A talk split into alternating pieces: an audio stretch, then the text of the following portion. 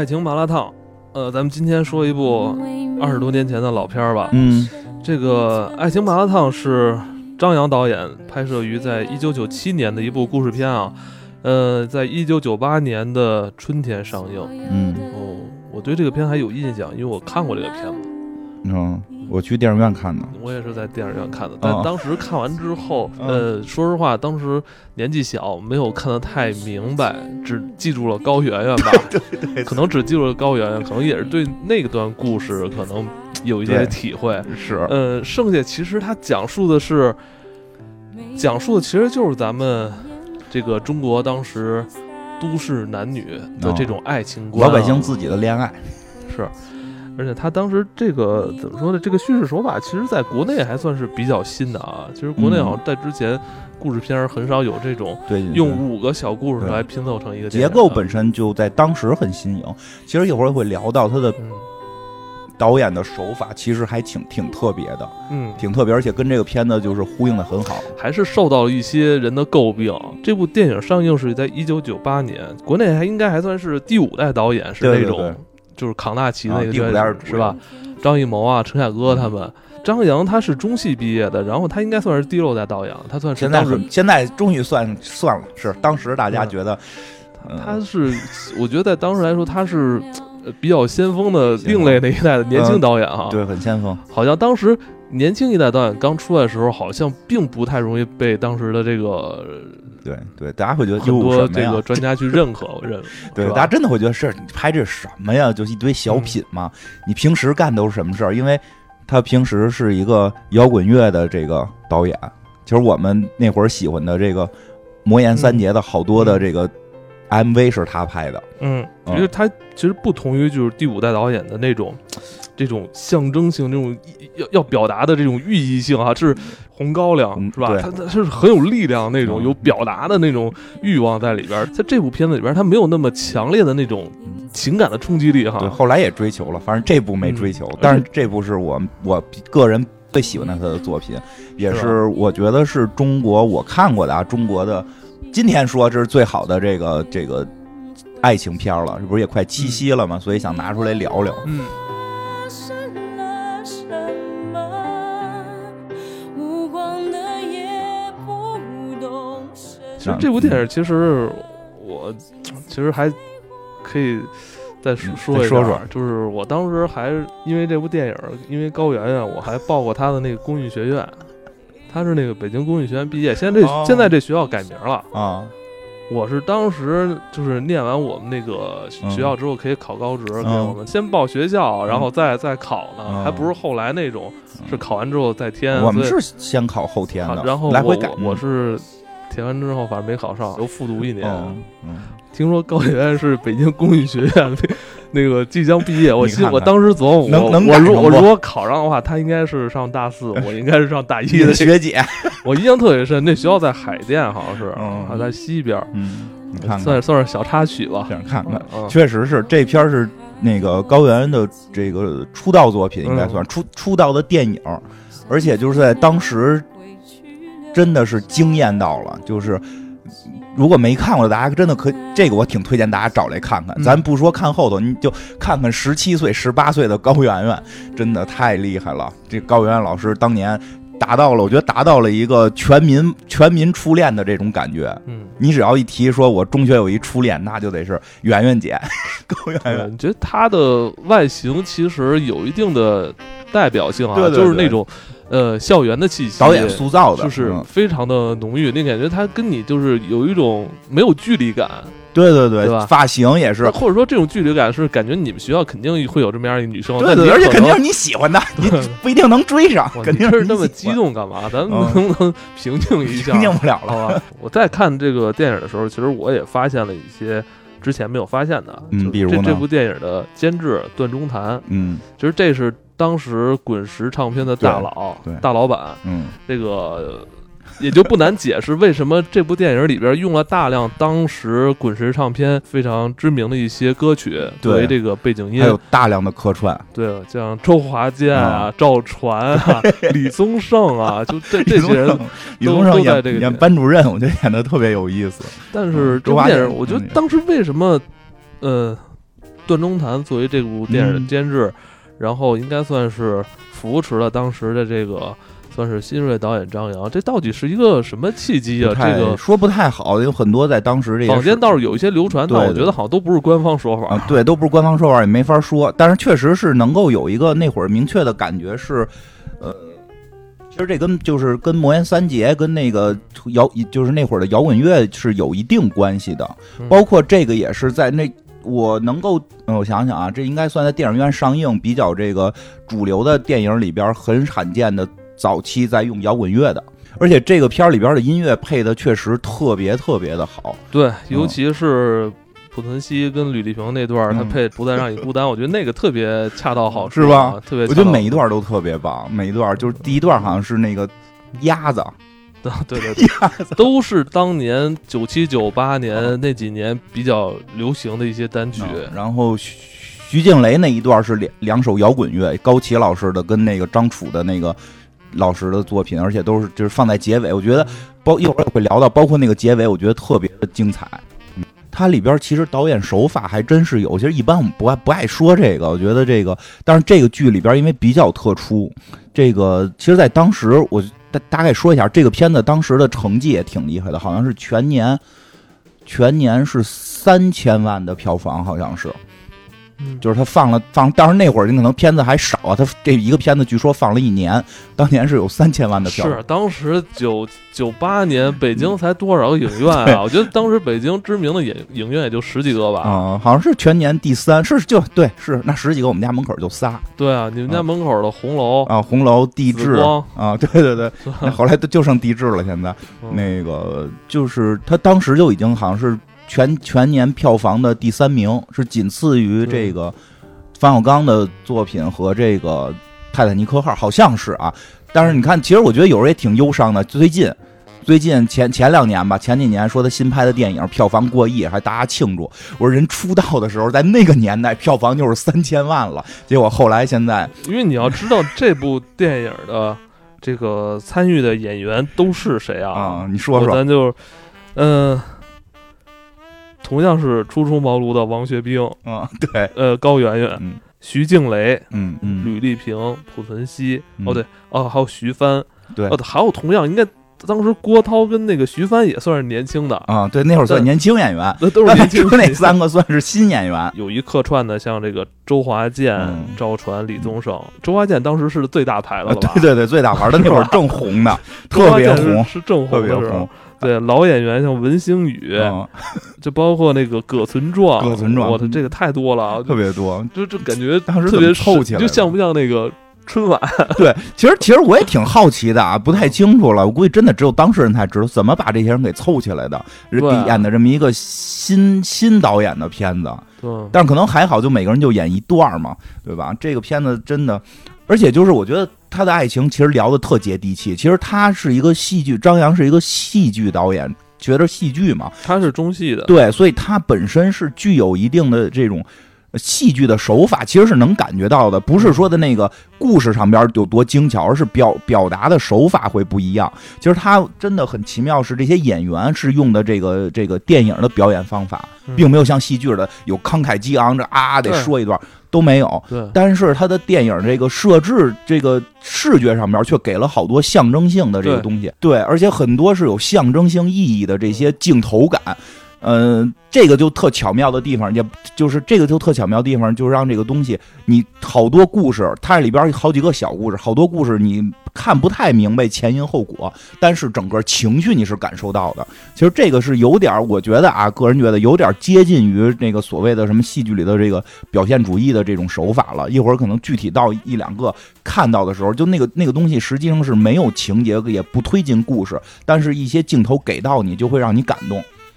嗯，嗯，其实它第一个故事还算比较一个相对完整的一个故事。咱们先介绍一下啊，这一共是五个故事组成的，分别是声音、麻将、玩具、十三香跟照片。嗯，哎呀，说是讨讨讨论这个谈恋爱，讨论这个，先说它本身有一个那个主线，所谓的主线，其实那个主线是这里边 真是没什么剧情，就是王学兵老师演的这个俩人要结婚，俩人俩人这个从见父母，然后到这个领证、搬新家，然后拍结婚照，啊对吧哎？啊，我这次就回过头啊再嗯看，就时隔十多年之后再看，这王学兵真是长得太接地气了，特别像，就是特别像我的一个同学，哎，对对对，有没？有？对，是他没有像现在好像演，我一看哟这么帅，不像身边人。嗯他尤其是他那个，就是俩人在那个结婚办事处门口，感觉就像是在那会儿就是俩路人，特别的特别像两个路人，因为他想表达的就是老百姓谈恋爱的状态，不是这种这种就是人生不一样的人，所以他这个故事里边没没有什么太大的这个这个起伏，就是见父母，然后这个有一点小起伏的就是买钻戒，那会儿知道了结婚得买钻戒，对吧？嗯钻戒摘不下来，两千块钱钻戒摘不下来，然后这个这个使劲摘，就就就这种。但是用它呢，就串起好多故事来，比如在结婚的那个办事处就遇到了这个一个小男孩，就就他嗯就能够引出那个濮存昕老师的那段故事，对吧？所以咱们这个这个讲讲他这么一个一个的小故事。这第一个小故事叫声音，其实这个故事还，哎，就是想说这会儿特厉害，谈恋爱，咱一般要想，其实他这五个故事设置，现在看啊，这五个五个故事的设置也都特巧妙。一般咱们聊谈恋爱，就是就是两个这个年轻人，两个年轻的单身人，然后怎么相遇，怎么恋爱，怎么这个错过，怎么激动。其实他这故事有，他放到了最后，反而开篇用了一个都没，现在咱们长大了看这东西不。就已经不能称之为是一个完整的恋爱了，其实就是初恋的那个萌动的感觉，是一个嗯高中生一个萌动的这个事儿就是第一个事儿，声音声音这个故事里边的事儿，我们其实以前都做过。我们我以前是给女生录一盘我觉得是精选集锦。那会儿那会儿里边有你的声音吗？会啊，咱们家里录音机不有那个内录功能对吗？我会把我觉得听的好听的歌嗯录成单独一个嗯，给女生单独磁带，然后我还会告上海先会告诉他，就是嗯上海先在录一段自己的声音，我说这哪首歌是什么表达什么感情的，我会告诉他。成功了吗？结，尾还会道一句什么晚安之类的嗯。成功了吗？哎，那会儿你就有不算成功，就是女朋友嘛，啊成就是哦，相不是追的时对，我们就互相用这个哦这个磁带传递声音这种方式来，我就我就没有，在学校都不说一句话，只传递这个磁带。真浪漫嗯。哎，那会儿就培养了你这个现在这个举着麦克风的能力，那会儿真是举个麦克风哈嗯。你要想因为那会儿我录那是为了学五周同嘛 那会儿都听零点夜话，啊，对对对，是。然后这个这故事里边，这个男主角就就是发生在中学，真的，就他想想想讲谈恋爱的故事。第一个故事是发生在中学，初恋的感觉。这个初小男孩儿就是从小就喜欢这个录录录音，听声音啊，录录点地铁的这个火车的声音啊，录点什么这个鸟叫的声音啊，什么声音都录点啊。然后呢，这个说的，直到有一天。直到有一天，他在上课的时候，突然听到了世界上最美的声音，就是这个高圆圆老师站起来念了一段课文。哎，真的就是就是有的时候吧，其实就觉得特有意思，就是长大了觉得哎那些都会过去的，那些都不重要。其实有其实也有朋友会跟我聊到说的初恋，其实就就就是他们正在经历初恋，然后会觉得特别的这个严重啊，比如说这个分手了特别接受不了。就是现在我们会说你过来之后会看那个都是。以以前的事儿，对吧？就不是你现在回首再看，可能没有那么的让你，就是对你一生没有那么大的影响，但实际上在当时真的特别的感受会特别特别的不一样。嗯，我能体会，因为第一次，就是感情上最初的那种挫折的时候，其实是对他自尊心的一种特别大的那种就是说有时候劝人家吧，就是有时候我也劝人家说，回过头来说说的，你长大了再看，那那那些都不重，就是都是不影响你一生。嗯。但是在当下，他真的是一个你这一辈子可能只有这一次的感受。因为我经历过，啊。我也经历过，就那时候我上课听私人听嘛，啊。被老师给我收了，直接就是当着班里边所有人，就是让我们班长把我嗯。那个、那个四人厅从那抽屉里抽、拿出来，嗯然后放讲台上，嗯然后就全班就批评我嘛。嗯当时确实挺难受的。嗯，然后第二天我又拿了一个新的，受伤的自尊心马上就恢复了。他这个 有钱就是好。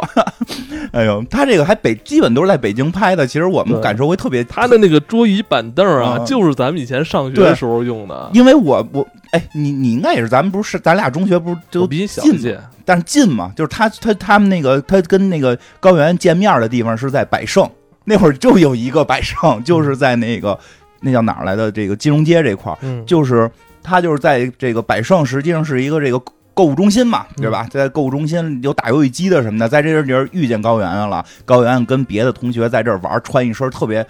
特别干净的就白裙子，就是你你没有什么，就是也没化妆，对吧？也没有妆，中学生也没有妆，也没有那个时候咱们头发，就是在那些什么呃国外的体育品牌嗯进来之前，嗯咱们能穿到的最好看的衣服嗯就是一身白，啊，白球鞋、白衬衫，啊她真的是特别会抓那个感觉，嗯就是这女孩一个齐耳短发，然后素着颜，然后穿了一个身小连衣的白裙子，然后这个对吧？就是在这块儿俩人就聊，其实都没没有什么。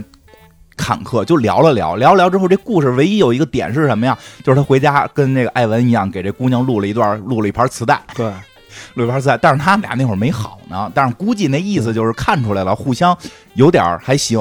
给人录磁带里边儿就是说什么这个，就是我从小都喜欢声音，直到有一天我听到了这个就是世界上最美的声音，然后就放的是高原老师录的这个上课念的课文啊，这也就是那会儿。这搁现在可能说这觉得这男的怎么这么变态呀、现在直接发一个微信过去了，对吧？那会儿录磁带就特特别有哦有情调。然后后来哎还自己剪辑，会剪辑，自己剪辑哈，剪成什么了呢？就剪成说的这个这个。你你好像是你喜欢我吗？然后就用人家那个那个喜欢呀，真的吗？真的喜欢吗？真的喜欢呀。其实人家说的是别的事儿，对吧？人家说姑娘说的是别的事儿，愣给剪到一块儿了，还把这录在磁带里。剪了一个蒙太奇是吧？哎，我有时候就想，这时代不一样，真是时代不一样。搁现在觉得有点有点变态似的，跟对吧？你把姑娘的声音跟你说的这个声音给剪一块儿，但是那会儿人就那会儿主要真是，现在是有设备，那会儿你这是门手艺，人姑娘听了。我就觉得神奇呀、哎呦，真好玩哎！这都都没听过，真真有能耐。就是那会儿是有这种感觉的，小姑娘听着特喜欢。高原回家就听，磁带上还印着一个，就是一个人的时候听，也是跟哎，这跟你说特像。对，俩人白天不说话，咱们那时候还就是自制磁带，不还做那个封面做封面画封面。哎，白天俩人不说话，嗯，就一开铅笔盒，里边放了盘磁带，是是然后写的是一个人的时候听，然后一下就知道是他，因为他天天玩磁带。哎呦，我觉得那会儿在学校传磁带，都是赶紧把书包先拿过来，俩书包贴特别近，趁着没人赶紧交换，是吧？嗯然后这个，哎哎，还有一点也特逗，就是确实这细节把握特到位，就是。老听嘛，其实都都没听那，就是都没听跟学习有关的。父母就老问干嘛呢？学英语呢，老拿学英语，老拿学英语褶这听磁带。那会儿就是拿那个不用的英语磁带录这些东西嘛。对对对，然后这个圆圆圆圆就听了，听了之后就挺开心的嗯。然后其实那意思感觉出来就是，哎呦，小伙子长得也帅，还有手艺。结果听睡着了，听睡着了，他妈呢就特别上心过来给给他摘耳机子嘛，摘耳机子关关这个沃克曼那会儿叫就看这盘磁带上面写着一人听，那他妈肯定得听啊！听完之后就给告发了。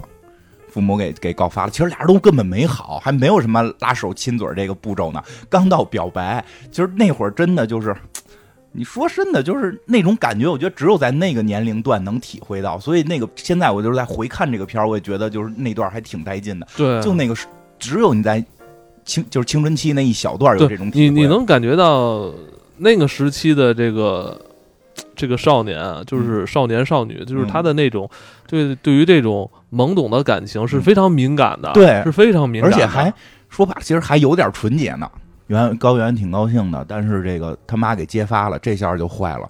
告诉他们班主任，班主任是李宗盛，李宗盛不弹琴了，退休不唱歌了，跟当班主任了。而且最绝的是，这里边的李宗盛跟周华健都是这个没有用配音，啊，就是真实声音演绎，对对对，然后而且感觉特李宗盛特别像那个班主任的感觉啊，说话腔调也啊，像，对啊，对，跟这个，哎，其实这片儿表达挺有意思，跟这个男孩他爸就说说的啊，这个事儿发生了也不是什么坏事儿，要引导嘛，不要嗯那个那什么，就是太太太激动，这个都是正常，年都年轻过，就是，但是这事儿你也不能不管呗，就这意思，你稍微管管，毕竟人家女孩家长找来了嘛，你这个早恋毕竟不算是个好事儿，对吧？哎，给这个给男孩他爸气的，回去给磁带全碎了。全给砸了。人真的真是这男的男孩挺伤心的。然后这个那事儿就就过去了呗，就只能继续的正常的过日子。男孩也不听，也没什么磁带可听了，对吧？然后跟这女孩还是从来不说话，然后见面就躲嗯，见面都躲。但是那会儿都有一个活动，每天的活动叫做值日。对，每天做值日，这做值日的时候，俩人低头不见抬头见的，你蹲地我泼水，这看了都特尴尬。然后我觉得这个是有这个第一个第一段里边就特别演的特别好的，就是最后这点儿，最后就是这个这男孩泼完水回就是。出去得再接一盆搁班里嘛，这时候班里人都走光了，就剩高圆圆一个人在这儿。高圆圆平时也都是喜笑颜开的，这事儿发生跟没发生一样。但是这屋里就剩他们俩的时候，才能表露真情。怕别人看出来就哭了，就说的那个我妈揭发的不是我，就是我挺对不起你的，就是但是你还想怎么样？就是你也不理我，也不看我，就这意思，对吧？然后这个说了就要走，这男孩就给他挡在挡在门口，拿胳膊挡着挡在门口，就问他，就就说的那那个要是没没没就是没发现，那你出就因为他那个那个录音带里边最后有一个结尾，结尾就是说，如果你愿意，就是说如果你喜欢这盘录音带，都不是说你喜欢我，如果你喜欢这盘录音带，你就再穿上那天穿的白裙子，对吧？然后就问就问这高高圆圆说的你，那你还会就是你下周会不会穿这个裙子？嗯，就是那会儿真的都不不敢说，这不敢说什么的，咱俩好吧，怎么着吧，这个那个的，对吧？就是说，那你穿不穿那裙子？然后那个高圆圆就做了一个特别神奇的表情，就拧着脑袋就跑掉了。这个表情，我觉得他拿捏的太到位了，就是感觉充满着那种无奈、烦躁，然后又又又又有点不舍那种那种委屈在。对对对对，就是一个特别复杂的表情，它里边蕴含了特别多的东西，然后就跑掉了。跑掉之后，嗯第二第二周，第二周这小男孩在打篮球的时候说他看到了，就好像听到了这个声音是这个女孩心跳的声音，嗯因为因为他看见高圆圆穿了一身白色的连衣裙，然后抱着那个书书在校园里走。哎，那个镜头太太经典了，能把一个姑娘拍成这种，就是怎么都觉得是你住在中学，应该是在中学初恋的那个人。嗯，而且我觉得这故事到这里其实。嗯，是一个非常完美的结束。嗯其实也不用告诉大家之后发生了什么，其实这一切已经足够了，它就是表达爱情的开始。或者说，呃，可能都不算是爱情，是那种青春期的那种懵懂、那种美好纯真的一种一种感情的那种交织啊。从那天开始知道这个东西，这个世界上有一种感情，可能叫做爱情。我觉得这可能是最重要的。真的是，其实恋爱有时候会让人成熟，但有时候成熟到后来，成熟到我们这个岁数了，成熟到我现在这种荷尔蒙都快不分泌的状态了，其实就会觉得啊，好些东西就都过去了。但实际上去回想当时的那个状态，真的是觉得那种天崩地裂的这种感觉，就是没有事儿比这个事儿再大。那是我真觉得，就是你之前也会对女生有喜爱，那会儿还叫喜欢。就有人不是说嘛，就是说这个什么叫爱，没法告诉你，但是告诉我，就是反正我就报了一公益学院，没考上，考我当然知道我也考不上。嗯，说什么是爱情，没法告诉你，就跟那什么似的，就没法告诉你，只有你到的那天，你才知道这个感觉叫爱。你没法去形容，你不要以为现在你喜欢谁就是爱，就是有一天你突然有个感觉，这个感觉就是爱，你就特别明确的知道了。其实这个就是爱的开始，是在我们那个时代的那种初恋的感受。对，那个时代也被称之为“白衣飘飘”的时代。当时我在电影院看的时候，可能这个故事是我能够当时最有有体会，能嗯能看懂一些的这个故事。主要是你给人传过录音带，你这个磁带，你这个厉害给男生也传，是吗？就给特别好的这个听友，嗯我班上我们听友也会传，哎，那会儿你就自己做磁带，因为那时候你想。磁带、唱片这东西嗯其实算一个比较稀、哦稀缺或稀有的这么一个嗯比较。你想那时候磁带就卖十块钱一盘儿，那时候大家基本上有的话，呃，一种要不然就交换，要不然就是我给你录一点儿、哦我这儿的，对对，串一点儿，对这倒是我串过，我给人串过录像带，给别人女朋友穿过录像带。毛片儿，不是这个篮球飞人、灌篮高手、灌篮高手、灌篮高手，人人小姑娘想看老，老老晚自习看不着，我就让我妈给录下来给人看。嗯 嗯，但是别人女朋友，我这没有，哎，我这个看着只能羡慕。行吧，嗯这个咱咱就不多说这个了，这就变成那个什么青春回忆专场了。当时在北京拍的嘛，其实出现很多咱们很北京人比较熟悉的一些场景、啊，对对对，特别熟悉，能嗯通过这个电影，就是看到二三十年前的北京是一个什么模样。是的，百盛、西单好多地方，百盛都拆了，今年拆的，是吗？对，拆了。呃，拆之前应该去，那因为那也是我初中的时候，还真真是嗯那太有感觉了。初中时候每天去百盛看能不能遇上喜欢的喜欢的同学这种，哎，这个哎，下一个讲的是一个，呃、夕阳红的事儿啊。哎，你看这故事巧妙巧妙。第一个，它不是随便编了五个故事进去，第一个是爱情的最开始，嗯，最后一个是这个夕阳红。第二个，要第二个，第二个是说错，第二个是一个夕阳红的故事。夕阳红的故事，这个你也也不方便，对，不能说是不是爱情的结尾，就是说人到老了还在追求爱真是就是，呃，第二个故事我觉得特别美好哈。啊，很美好而且我好。我记得好像也是在九十年代，九十年代时候，咱们电视上有一档节目叫《夕阳有红》。有有，最美不过夕阳红这个我觉得这个这个老年征婚现在反而倒没有了哈。啊。那会儿这老年征婚是在电老视上征，年征婚当时特别时髦特别红，就是觉得该征婚。嗯，就哎，这这是不啊！怎么了？你你也要争去？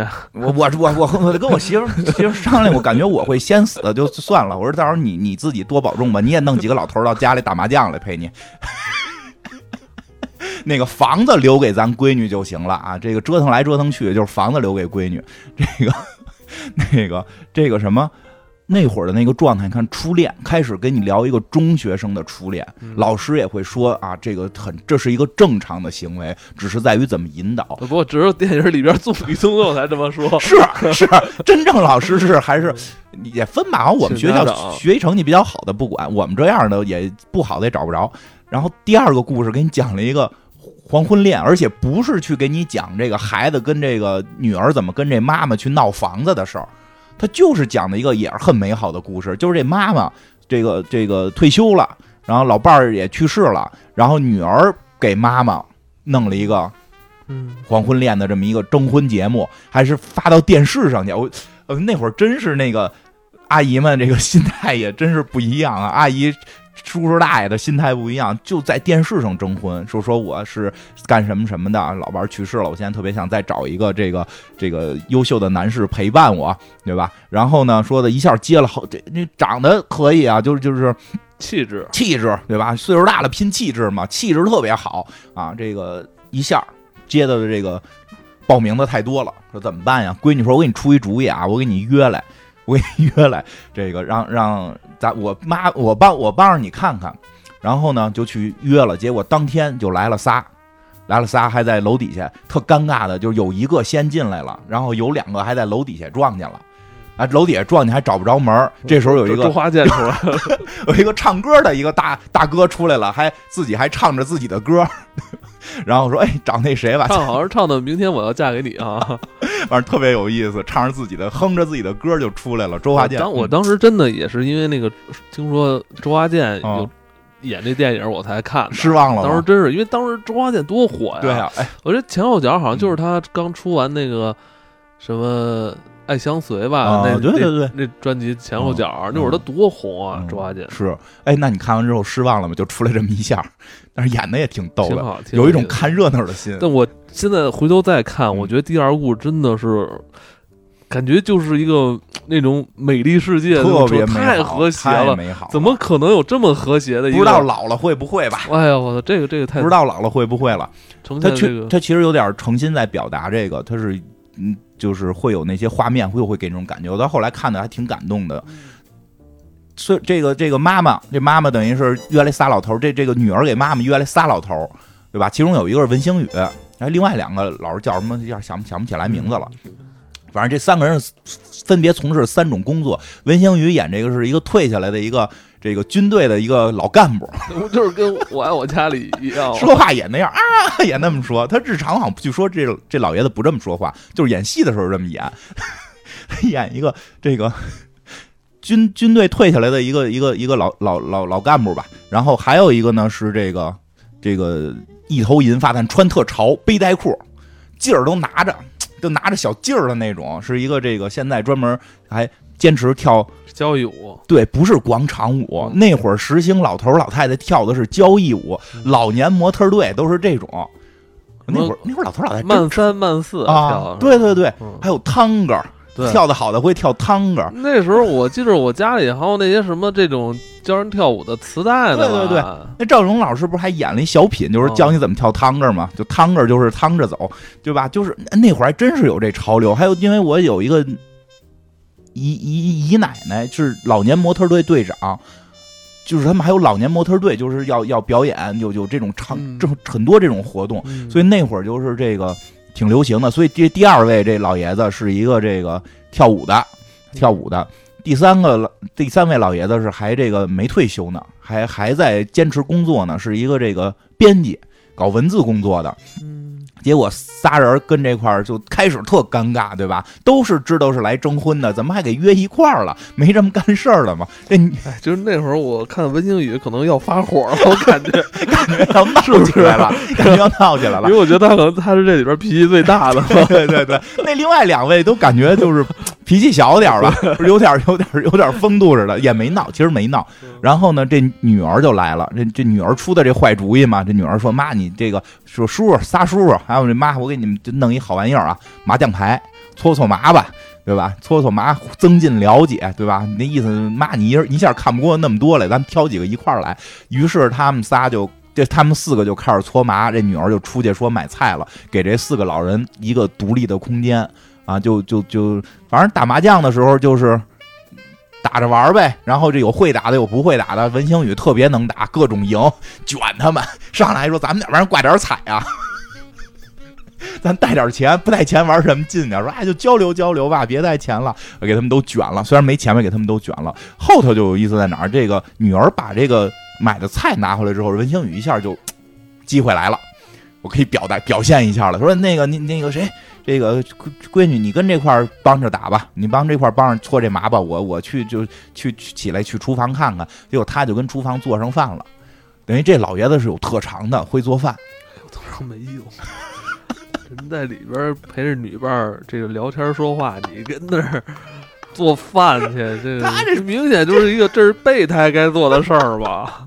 但那会儿觉得就是那会儿觉得啊，我觉得我猜测啊，他那个意思就是说，哎，你看这个不是得过日子吗？结婚，不是他这他那个文文星宇去做饭，这就是备胎实锤了，已经。对备胎实锤了。另外两个赶紧就就对啊，可以表现了。我们俩现在跟女神在一块儿嘛，嗯其其中那个搞文字工作的说，哎，我能拉这个手风琴。嗯，正好这个女儿把手风琴给拿出来，估计对女儿提前这个这个这老知识分子也被他实锤了。对，然后就剩下跳交谊舞那老头儿跟那个女伴儿俩人跳上舞了，哎所以这个伴奏。这个故事其实就是告诉你，你到老了之后，你可以不会做饭，也不会什么拉胡琴儿，但一定要会跟人跳舞。跳舞这也没赢，嗯跳舞这没赢，没跟他跳。老太太害羞没跳赢了。然后就 你觉得赢了，就但是他就现场一个人独舞，然后呢，这个你看文星宇做饭，然后这个老知识分子拉手风琴，然后跳舞，这个这个大爷跟这儿跳舞，哄这哄这个女女主开心，这阿姨特别开心嘛，这个。然后呢，这这很顺利，没有互相抢，没有说一看你跳舞那边就不做饭了，反正饭也做好了，做的这个都挺好吃的，色香味俱全，就坐这块儿开始吃。这时候这阿姨说句话，说的这什么呀？说的今天特别开心。哎，其实这句话开始，我觉得就那劲儿，就是是这是一个征婚的一个过程，但实际上人老了，因为他们过程中也会聊什么儿子出国啦，或者什么儿子老忙回不来啊。就这种，其实老人之间的老人的感情会会那什么一点。其实两个人老了是个伴儿嘛，但是现在如果有一个不在了，对吧？就是，哎，特感动，说今天有这么多人来一块儿这么玩儿，挺开心的。嗯这事儿呢就没再往下说，那意思就是咱们谈恋爱这事儿成不成不说，但咱们都成了朋友了。然后这个互相这几个男的互相也说，哎，那下周仨都是好人，对发了好人卡了，然后这仨得互相说嘛，说那你下周来我家打牌呀，我教你们打牌，我教你们做饭，这就就就这种，就这种。其实再往后，其实有一个场景还挺有意思的，就是他们要下楼了。嗯其实这跟剧情没关系，我觉得这就是这个导演的表达手法问题是。吧？非说停电了，就是说就不是非说啊，就是停电了，说这楼停电了，咱只能够走下去，所以他们就举了一个手电，四个老人一块往楼下走。然后呢，腿脚都不利索了，在这楼道里边就容易磕着碰着，四个人就手牵着手。其实他真的对整个剧情推进没关系，他只是想要这个场景，这个场景能给人一种感受，不是剧里人的感受，而是让剧外的人看到四个老人，然后手牵着手，就是往楼下走的这个状态。对，这这里你也看出是跳舞老头牵着那个老太太，后头也牵了一个，后头也牵了一个，你你老觉得跳舞的赢了？文星宇还是文星宇是稍微的，因为他腿脚还不利索，就是他拌蒜。但是这个场景其实会给人某种感受，他这种感受是潜在的，不是能拿嘴说出来的一个剧情，而是这个幅画面就像一幅画一样，四个老人在黑暗里边手牵着手，在一束光的这个引导下去走。其实人老了也需要情感上的照顾，你也不能一直让儿子陪着你，让让女儿陪着你，这感情明显也不对，对吧？实际上还是同龄人或者说是有这种。呃，同辈人的这种感觉的人在一起，能够有不一样的感受，而这个时候他们才是这种快乐。这种快乐其实不是爱情，是友谊也好，但是是人的一种感情。但是有意思就在这儿，这仨全是被发了好人卡的，对吧？你说那么多有什么用啊？还是老太太没看上啊？对不对？你看后来 老太太就是看见那个葛存壮跟那儿呃写写毛笔字儿，人就爱上了，哎，人对不对啊？人就是说还是这东西你离不，你说那些什么找个伴儿嗯或怎么着，你得一见钟情。对，其实他后边回到这个点就回，对，最后他这一这个爱结尾是回到这个爱情还是要一见钟情。这特别有意思。我觉得这个呃，因为我看之前像嗯。刚才咱们说这这前一部分都觉得特别美好，嗯，那你感觉它就不是爱情，对。它不是爱，它是它可能是友情。对，友情朋友，对，你看这个后来，你看这老太太就是，呃，就推开门嗯。看到葛存壮在里边写毛，特别专注的写毛笔字，啊你就感觉这老太太眼里就放出光了。对，演的特别好。其实我觉得就是张扬想告诉大家，嗯其实好多时候我们觉得啊，他他们在一起生活也挺好的，对，或怎么怎么样的，但这不是爱但情。好像不是爱情。老人都过一辈子了，知道什么是爱情了。这仨老爷子，不光这仨老爷子没选上，说可能见了一百来个吧。可能那仨老爷子自己互相看上了。是，其中那个有一个说要去文星雨家嘛，我得下周我一定得去你家，下周我一定得去你家。他们是真的这个这个缺伴儿，可能是不是缺爱情，缺伴儿，他们是缺伴儿，就是找人玩儿要缺搓麻。但是这嗯阿姨是找爱情，所以说阿姨也挺逗。阿姨后来说见了这个，她不是电视征婚嘛，嗯见的全没看上，嗯没找到爱情的感觉。嗯，结果说她有一回去找朋友，在这个老年文化宫，根本就不是征征婚的这些人，看上了葛存壮老爷子，教一堆小姑娘小小的，而且教一堆老头，老头老头老奶奶的，嗯教那儿写书法呢。哎，这也是镜头特别到位嗯，就是这个。嗯这女方在门口，因为是女方的口吻讲述这件事儿，所以其实观众是能够知道女方是看上这个老爷子了。对，而且有他在这个门口，就是往里一看，看到这老爷子，老爷子一看就是焦点，所以这个本身通过语言嗯能够感觉到，那个葛存壮演的，就是正在教大家书法呢，突然就是也不是突然，就是教的时候你得抬起头跟大家说话嘛，说的时候扫到这个阿姨了，定住了一下，然后微笑点了个头，这就叫四目相对。哎，对，就是点了这一个头。老年人不可能是那种特猖狂啊什么的这种，跟麦克狼似的，眼睛掉地下，心砰砰跳，不可能是这样。就是因为他不认识这阿姨，这样看到了，微笑的点了一下头，就那个劲儿，他那个微妙的劲儿拿的。他虽然用了很多象征的这这种这种这种手法，但是演员演的又是这种特别的这个这个真实的表表达。嗯。我觉得啊，这是你在任何时候都嗯。不要失去自我，嗯。你的那份自我自信，嗯，嗯，是能散发出魅力的。对，最后是你看葛存壮，其实我我我就揣测啊，啊就揣测导演想 想表达意思，就是葛存壮啊，在跟那么多人在进行这个书法艺术的这个嗯交流嗯是吧？就是在无形之中就会把自己自身的那种自身的魅力啊、嗯自信带出来了，，对，就感觉是有一股能量一样，是就吸引了咱这个老太太这个阿姨注意力。对，和你那个就是给你做个饭这种讨好你那个劲儿，它不太一样。因为我可能前可能前三个那个嗯老头儿吧，就是还是想传达一个，我只是跟你过日子。对。对对，是那种感觉。但是你可以看出来，但你可以看出来，嗯老太太的那种生活的那种嗯富足程度，嗯是吧？其实是是不需要，而且女儿特别好，有没有你不需不需过日子不需要而你。且那个老太太那明显的意思，我我也不想伺候你。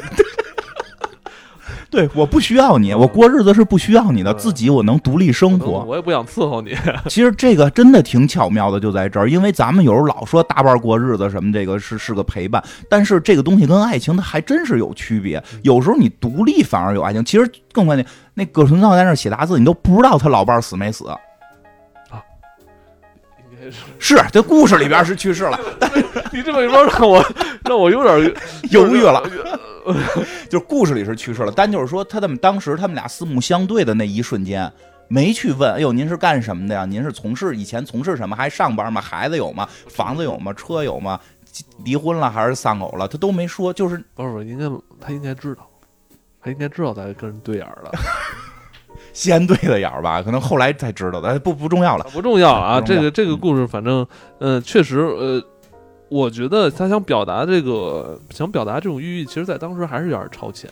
其实头两个故事特别超前，一个是早恋，一个是黄昏恋，这有些东西搁现在都不第一第一个故事就高圆圆那嗯故事，其实让我也想到了十六岁的花季。嗯，故事没头嗯可以没头没尾，但情绪是整个是完整嗯下来的。你觉得，哎，这是结尾，这是一场剧的结尾，这是 OK 的，因为人都会一直活，拍谁也不能拍到死，对吧？嗯都是拍一段儿，就把这段儿拍出来了，真的很超前。头一个是这个这个这个早恋，第二个是黄昏恋，第三个是哪个来的？十三香。互互呃啊不第三个是呃郭涛跟啊徐帆，郭涛那个我觉得互这俩人特作，活作的那个，是不是？对对对，玩具，玩具，我觉得这个我觉得这个故事，你有感觉吗我觉？得这种这故事特别像，就是当下嗯，当下，我觉得我身边有很多两口子都是这样，是吗？我这故事感受弱一点特别特别作，别就是没什么事儿也得作出点什么事儿来。好吧，其实这故事，这故事我反正我看出感觉有点，有点以前王朔作品下边的那种感觉，有徐帆就感觉像，对吧？是不是？就是可我觉得是受影响的，我觉得是受影响，因为好几都是那一，代人，都是那一代人受影响描写是那一代人，而且真的徐帆老师演过好多王朔的这个作品徐帆特别，以徐帆、马小晴，反正都嗯特别能饰演那个时代的，就是作 特作的女孩儿，哎，已经很多人不知道有马小晴这个人了，就特别矫情那种劲儿哈。啊，他演那个马小晴演那个。北京人在纽约的时候，还说：“你看我这照着麦当娜什么画的，这点啊插个裤子。在家练倒立是吧？啊。”然后跟《顽主》里边演那也，哎呦那个劲儿，哟就拧巴起来。是，他真人也挺挺行的。哎。但我觉得他这个故事让我看到了，其实就是在九十年代，嗯，就是相当于咱们这么大年纪的那些年轻人嘛，三十来岁，对，比咱们小点那时候感觉生活越来越好了，然嗯后也确实有大把的这种业余时间哈，嗯不知道如何去，不知道干不知道干嘛，挣了钱不知道干嘛，两口子天天跟人家大眼瞪小眼儿，就是互相找麻烦。就可能少一游戏机吧，或者找一录像机之类的。你别跟这儿抽烟，对吧？哦那个就就就就就是这点儿，你你你干嘛不洗碗去？凭什么我洗碗？对对对，这饭怎么又做咸了？嗯哎呦，就是这点破事儿就嘚嘚嘚，两口子。然后这个就是，然后后来说，直到有一天，而且包括徐帆，啊，徐帆真是那会儿我觉得挺好看，我一直挺喜欢徐帆，身材也好，我一直挺喜欢徐帆的。那个现在可能听着很奇怪啊，但我们那个年代身材好，瘦高个儿，大高个儿，然后这个。嗯哎，他特别能演那种那样的，就有点矫矫情情的那种，后来不这样，他早期有那么一两部是是这样。是吧？那后来的就净净演这个，就不就后来就没没有这种角色让他演了嘛？我觉得也是、是，那个不适合他了嗯。然后他这个里边就是说这个结婚了一段时间了，就感觉好像就有个几年了，然后就觉得这没劲，嗯，这婚姻无聊。天天的给他做饭，图什么呀？对吧？俩人都挺累的，但是这个这个一直觉得该男的给女的，女女的给男的做，男的刷碗，对吧？就这点破事儿，他就管这男的要礼物，说我过过生日了，送我礼物，嗯，对吧？就是俩人就去逛街，啥礼物也也找不着，看这也觉得不合适，看那也觉得不合适，说觉得这个买了浪费，就就已经嗯真的就是那个变味儿了，就是这个你得有一个本身恋爱过的那个过程，就能体会到恋爱之前，哎呦又买花儿吧，又又又这什么，全弄那些不实惠的，对吧？好像结了婚之后就觉得这事儿。搞定了，咱以后就别买花了，就买鸡腿儿就行了，对吧？买点实惠的，买点面，买点米，这不最实在吗？买花有什么用啊？就别买那没用的，就有点这种感觉，有点这种劲儿。然后后来这徐帆说看上一玩具，说：“哎，我要这个，我要这这个这个玩具车。”他说：“这小小男孩玩的，女的哪有玩这个的呀？对吧？”她老公郭郭涛演的，对吧？说的哪哪有玩这个的？说这个那不行，我小时候没玩过，你必须得给我买一个，真有时代感。那个时候咱们小时候就是没还没那么有钱呢嘛，就是那个买买一个吧，然后俩人就买了，买了这玩具车，跟家就玩起来了。说从那天开始，发现生活有了新的乐趣了，俩人就每天玩这玩具，玩玩具车，什么那个鳄鳄鱼拔牙齿，然后这种，而且就是拿这个东西做比赛，说的俩人在回家之后就是比赛，谁赢了就谁输了，谁就这个做家务，对吧？然后还看到了非常罕见的镜头，就是这个这个郭涛输了，然后趴在地上擦地，然后徐帆大长腿皮鞭子抽他，啊，是吗？我注意。拿皮带抽他，快点儿，快点儿抽他呀！我觉得特别好玩儿，特别好玩儿，情趣都出来了。然后呢，这个，但是有一天。这就玩了好长时间了嘛。有一天他们弄了俩那对打的，那俩小人一拧胳膊，就啪啪啪来回这种踹腿，俩人一边踹就得还得说加油的话，一边说加油的话，一边就嘲笑对方，说你做的饭不好吃，说你你你你不爱洗袜子什么的，然后越说越急。最后这徐帆就说说的你这个你那你那呼机里边那那女的是谁？然后 他们就说：“你还看我呼机，你个臭不要脸的！”因为他们是打着玩嘛，就在玩的过程中说这种话，就感觉是开玩笑。然后那个说，徐帆就就就一边玩一边说：“那是不是你的那个小情人？”他说：“对呀，就是我的小情人，气死你！”然后徐帆就急了，给一大嘴巴。嗯，这 老公也急了，说：“你开玩笑呢，听不出来啊？这不是玩游戏呢吗？打游戏互相打游戏的时候千万别互相骂，这打游戏互相骂不是正常吗？说你我就早就觉得你不是好人什么的，走了，生气了，回娘家了 这这他老他老说这句台词，啊，老走，他老说我都看着你不像好人，看着你不像好人他看谁都不像好人。”他老说这台词，我哎，然后就回娘家了。然后回娘家之后，这屋里边不就冷清了吗？这男男男主人公就过的这日子就没那么舒服了，回家也没有媳妇儿做的饭了，只能吃泡面了。这种其实就体会到了，即使说这种，哎，就是就是就是你平时觉得多无聊，实际一个人还是挺孤单吧。哎，过两天就觉得这特别逗。过两天徐帆回来了。支一帐篷，戴一墨镜，在家里边换上一泳装，弄一磁带放那个海鸥声，海的呜呜这种海鸥声，然后一个人在家里穿着泳装晒太阳。哎，我觉得这特能想，是够能作的。这男主男主角也确实反应快，就赶紧看，哟，这怎么个情况？什么意思呀？赶紧一翻，哟，这好像是那个我们俩约会曾经的一个这个名场面。他在 cosplay 当初我们俩这个可能是订婚场面，我得赶紧配合他，就也是换上泳裤在这块儿。还他妈假装从楼上摔下去，对吧？小两居，哎，真是那屋子也不大，看着就是小两居、小三居那么个样，还假装从楼上摔下去啊，假装叫，弄得这徐帆就就紧张了嘛，所以这就过来找他，结果这俩人就又说上话了，就说的怀孕了。怀孕了，然后这个之前因为玩玩游戏，就是他们玩那玩具玩的特别浪漫，然后弄俩小木偶互相说话，然后说那个什么我爱你什么的，就通过木偶表达这个感情。然后他们之前睡过，还两口子了，估计也老睡。像你说的，好，好像像你的说的好人人家偷着来了这么一回，哎，也可能真的，你不得不说，那会儿有那太没生活了。时间长了，好几年了，可不是天天睡了，不是刚见面那会儿，不是结婚之前了，反正就是怀孕了。怀孕之后，这俩人，反正剧情里边是说有了，就是有了孩子之后，他们感觉终于有了新的生活，等等等等这种。你觉得呢？反正这个，我觉得这些故事里边相对，我觉得弱一点的，跟其他故事比稍微弱一点。哎，我觉得挺好的。嗯，你喜欢，挺喜欢的啊。嗯，你跟你媳妇儿也玩玩具，我觉得那个很多年轻夫妇都会经历这么一个阶段吧，嗯作的阶段，因为他好像阶段，就是，呃，在没小孩之前，嗯。好像都会有那么一段时间吧，嗯。或长或短。嗯，疲了，新婚之后嗯是这种新鲜感在褪去的时候，哎，然后呃生活趋于平常的那段时间，然后你们俩又恰好没有去准备要孩子那段时间，嗯，这中间加了那么一个夹缝儿吧。对，就是每天回家确实也没啥事儿干，哎有可能就是孩子要而且我我觉得可能咱们，而且我觉得咱们可能咱们这代人还好，因为咱们这代人可能有娱娱乐的这种方式特别多，但嗯我们回到九十年代，这倒是。其实娱乐方式没没那么多。说这个是，其实这个跟这个真的是你婚后生活到底怎么生活，不是光是两个人的生活，是你到底要要怎么活是有个关系。嗯，那会儿你说歌厅是我妈跟我爸那会儿跳交谊舞呢，多大了？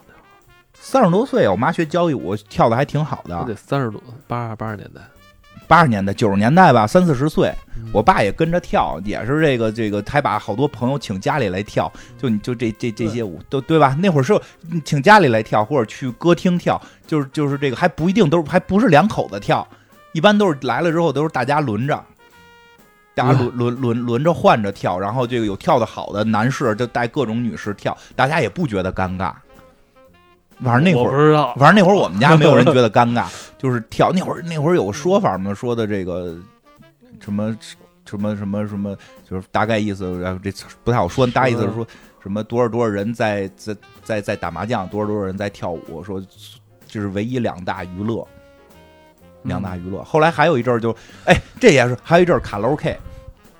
嗯家里能一卡拉 OK，下一个故事有就卡拉 OK，自个儿跟家唱卡拉 OK，对吧？对这个嗯，那会儿可能确实娱乐还少，现在玩的太多了，对抱着手机都对，反正他们最后也是有了一个真正的爱情的结晶啊，嗯也觉得呃是一个算是一个美好的一个结尾都是结尾啊结尾都是。这这个我倒是挺意外，因为我看到中中间老觉得俩人要要彻底吹的那种感觉呢。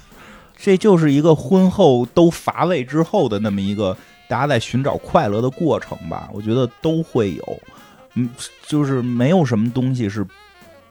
就是我记得丁薇老师有首歌嘛，好像这个什么具体词儿忘了，大家意思就是爱情没有什么保保保质期什么这这意思吧。你结婚之后总会遇到这种情况，嗯你这种热情总会褪去。其实这也是在想，褪去之后这还是一种什么感觉？然后两个人是不是在一起生活下去，还是不是爱情？嗯怎么去重新点燃这个？我觉得这个，因为我觉得这问题太复杂了，所以他这一小段只是一个美好的愿望吧。因为很多情况下，并不会得到一个美好的结果。有了孩子，也并不一定能就让这一切。因为我是劝大家千万别觉得说婚姻有问题，准备通过生一个孩子来解决这件事儿，一定解决不了。因为有了孩子之后，就是麻烦事儿会更多。真的应该是两个人更稳定了，两个人更稳定、更相爱的状态下再去考虑生孩子。千万别拿孩子当去解决自己婚姻问题的这个这个工具，因为孩子也解决不了，对吧？因为下边就是有了孩子也解也没解决这个事儿，嗯，啊，其实下一个故事就十三香啊，这精彩这个。故事，我其实当时看我是。可能当年看小时候看是觉得最无聊的一个故事，嗯就是两口子吵架啊，就是觉得也挺压抑的啊。嗯，特压抑。觉得当时看特别压抑，但是刚才我跟金花说，我觉得这个故事巧妙就巧妙在，或者说这个演员的表演确实厉害。嗯这这个濮存昕跟那个吕丽萍应该是这里边的最最大牌，就是演技上我觉得嗯最、最强的两个人了，对，当时的当红，是吧？这都是仁义的那当时的那个对咱们最好的演员。在编辑部故事里边不是也来过一段吗？吕丽萍一直都喜欢濮存昕，对啊，濮存昕跟门框那儿一靠，是吕萍就哈一下，对文艺女青年面对作家的那个状态。这个刚才刚才我就嗯跟金花说，我就是你根本不知道他们俩因为什么结离婚。对，你根本就不知道他这个故事之前的故事到底是是有什么交代，对，你根本不知道。但是你看完之后，你就能跟他们有一种惺惺相惜的特感觉。别巧妙的地方，他不是在给你讨论这俩人谁是坏蛋，嗯，这俩人是你只要这婚姻离婚有一个原因，比如男的出轨，或者或者或者女的出轨，或者是什么男的不挣钱，或或者是怎么怎么着，这什么家里反，你只要给出一个离婚的原因，大家就没心思去真正去考虑这两个人的感情是什么，就会讨论谁是好人，谁是坏人。嗯，或许有有各各派就有觉得你是好，有觉得他是坏，但是这两个人之间那份感情，就是这个是他想表达的。我觉得这个是这个故事，其实看到就是现在我们这岁数看，因为岁数到了，看这东西觉得他这这个度其实挺挺给劲儿的，而且里边还有这孩子，因为这集的主角其实是孩子，是这主角是孩子，就是这小孩儿，而且这这集家在哪儿？不是说之前有那王学兵的那个串场吗？王学兵跟这个他女朋友在领结婚证的那一天，在领结婚证的那天，他这女朋友就跟就就跟王学兵还说呢嘛，说你你你会不会以后什么变心？就这种，你不然给我发个誓，就就俩人就在就在磨叽，我这就要结婚了嘛，这个那个的时候，有一个小孩跑进去了。其实对对对，开头就是在讨论这个婚姻的这个问题，婚姻跟爱情之间的问题。就是歘，一小孩跑进去了，然后这个小孩就趴门框门缝，就是那个窗户那台儿看他爸妈跟这个屋里边说事儿呢，说什么事儿呢？哎，有人就说了，吕丽萍老师就是这个是丢结婚证专业户，结婚证丢了，他们俩呀要离婚。哎，我记得好像是在后来的那个，对他跟他跟冯巩的那冯个巩，也是丢结婚证，跟冯巩的哪个？名字我记不住了，也是丢结婚证，拿猴皮筋儿绷绷 那什么的那个嘛，就是也是丢了结婚证，还找哦人做假、谁说我不在乎？啊做假证的那个是不是找谁说是不是谁说我不在乎名儿我记不清，应该是找冯小刚做假证的那个。嗯这里边也是结婚证丢了，也是结婚证丢了，俩人就坐这块儿跟这个负责离婚的这个办事员就说说的。这个没证不能离嘛？对吧说没证，你没有结婚证，我怎么证明你们结婚？我怎么给你们办离婚啊？对吧？他说那我们这个好不容易请假来的，总给我们办一下吧什么的。最后就说不行，那个就办不了，这流程。那确实是你得有结婚证才能办离婚证嘛。然后这俩人就回家了，回家路上还埋怨呢，都不说话，就是俩人特干，一句话也不说。哎呦，我觉得那个表达就特别血淋淋的真实。就是吕玉萍走着走着，啪崴了个脚，这男的也没不管哈，过来也管，就是他说了句什么来的？就是他说是啊你怎么把脚崴了？就类似于这种话，对，女的就李丽萍说什么叫我怎么把脚崴了？那我穿的这鞋，那走的路他就崴了，我也不是诚心想崴的。对，哎其实你说这男的没关心这女的吗？他也关心，但是感这觉就是，这就是，就是看你不顺眼，就说什么话都觉得不听着不对付，对是不是？对，对媳妇儿老这么说你吧，是是看不见，也是没事儿这么说孩子。你这这前两天我回来问孩子说这袜子怎么搁这儿啊？我他说妈说把袜子搁冰箱里，第二天还能吃，什么意思？就是拿话噎孩子呀，就那后来孩子真割了吗？没搁孩子也不傻呀。就跟我爸小时候说我似的，有时候我问我爸，我说这这盆儿搁哪儿？我爸说搁我脑袋顶上，你看不见呀，你瞎呀。因为你知道吗？嗯他他们普遍不敢对外人说，你说让他们你说这你让他们出门儿，你让上小卖部跟人挤了一句，他不敢；去饭馆跟人挤了，他不敢你说这个真是一个道理，好多这个婚姻的一些状况，其实都是在外界的压力。我我自己回看自己也是，嗯都是外界的压力，其他很多事儿，结果回来就这个人，你就只能冲这个人撒气，只能冲你身边的这个家人。你觉得，其实你因为你潜意识里会觉得，对这种人发火说这种话安全。是最安全的。对，其实这特别可怕。像我真的，我觉得我脾气挺好的，有时候我觉得我也会，我不会嚷嚷什么的，但是我也会这个就是不高兴啊什么的，那你跟你孩子嚷嚷，那就不得吓唬他们，吓唬他们不听话。作业说十二点交，给我交作业，到现在没写呢然后这个真真是这，但你说这个是这个原因，其实是这个原因，所以所以有的时候你生活很多问题解决了，你反而这个之两口子之间就没那么多这种无聊的矛盾，有矛盾就是正经的矛盾，你比如钱上头的事儿啊，比如这个是不是出去勾搭小姑娘，这都是正经矛盾。有时候真没正经矛盾，就是斗嘴斗，就是憋气憋，就就就就挺奇妙。所以这个故事里边不知道为什么这俩人就是要离婚。但是你也能看出那劲儿来了，而且俩人也分分房睡，这个妈妈跟儿子睡，爸爸单独睡一屋，对吧？说不来为什么。然后呢，这其实是以这儿子视角演的，这俩人回去找这个结婚证嘛，死活找不着嘛，死活找不着嘛。这个这吕丽萍也说各种气话，对吧？说我这个这么忙，我还陪你来这儿离婚，你自己你都不准备好，对吧？你明天自己来，你自己来，自己来，我管你跟谁离，你自己来，对吧？然后这种这个到晚上都心平气和了，还是跟这濮存昕还好好说话，你说图什么呀？